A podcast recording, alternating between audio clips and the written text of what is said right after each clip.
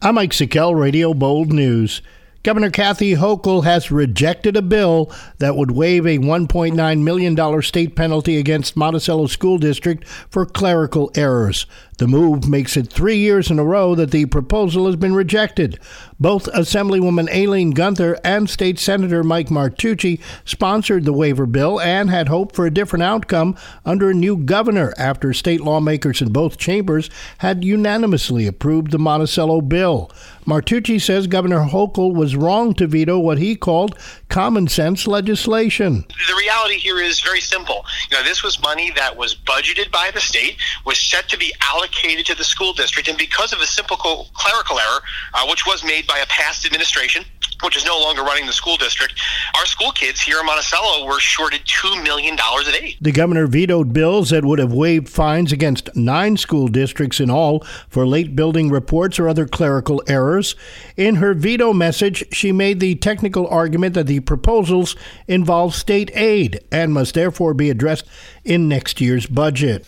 Today is a busy day at the County Government Center in Monticello with a string of committee meetings beginning at 9 this morning. The schedule begins with a Public Safety and Law Enforcement Committee meeting, which will include updates from the Sullivan County Opioid Task Force and District Attorney's Office, along with other reports. That will be followed by the Parks, Agriculture, and Sustainability Policy Committee and Public Works Committee.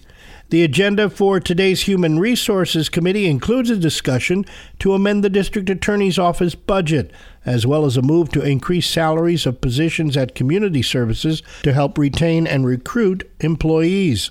Finally, the Health and Family Services Committee meets and includes a presentation entitled Roadmap to Better Mental Health. All committee meetings are available to be viewed online by going to the county legislature page on the Sullivan County website.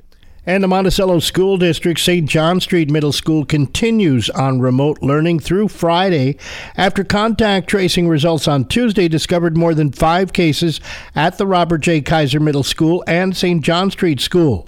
Yesterday morning, the school reported that results showed more than 50 students in grades 6 through 8 and 5 St. John Street staff were close contacts and will most likely be quarantined.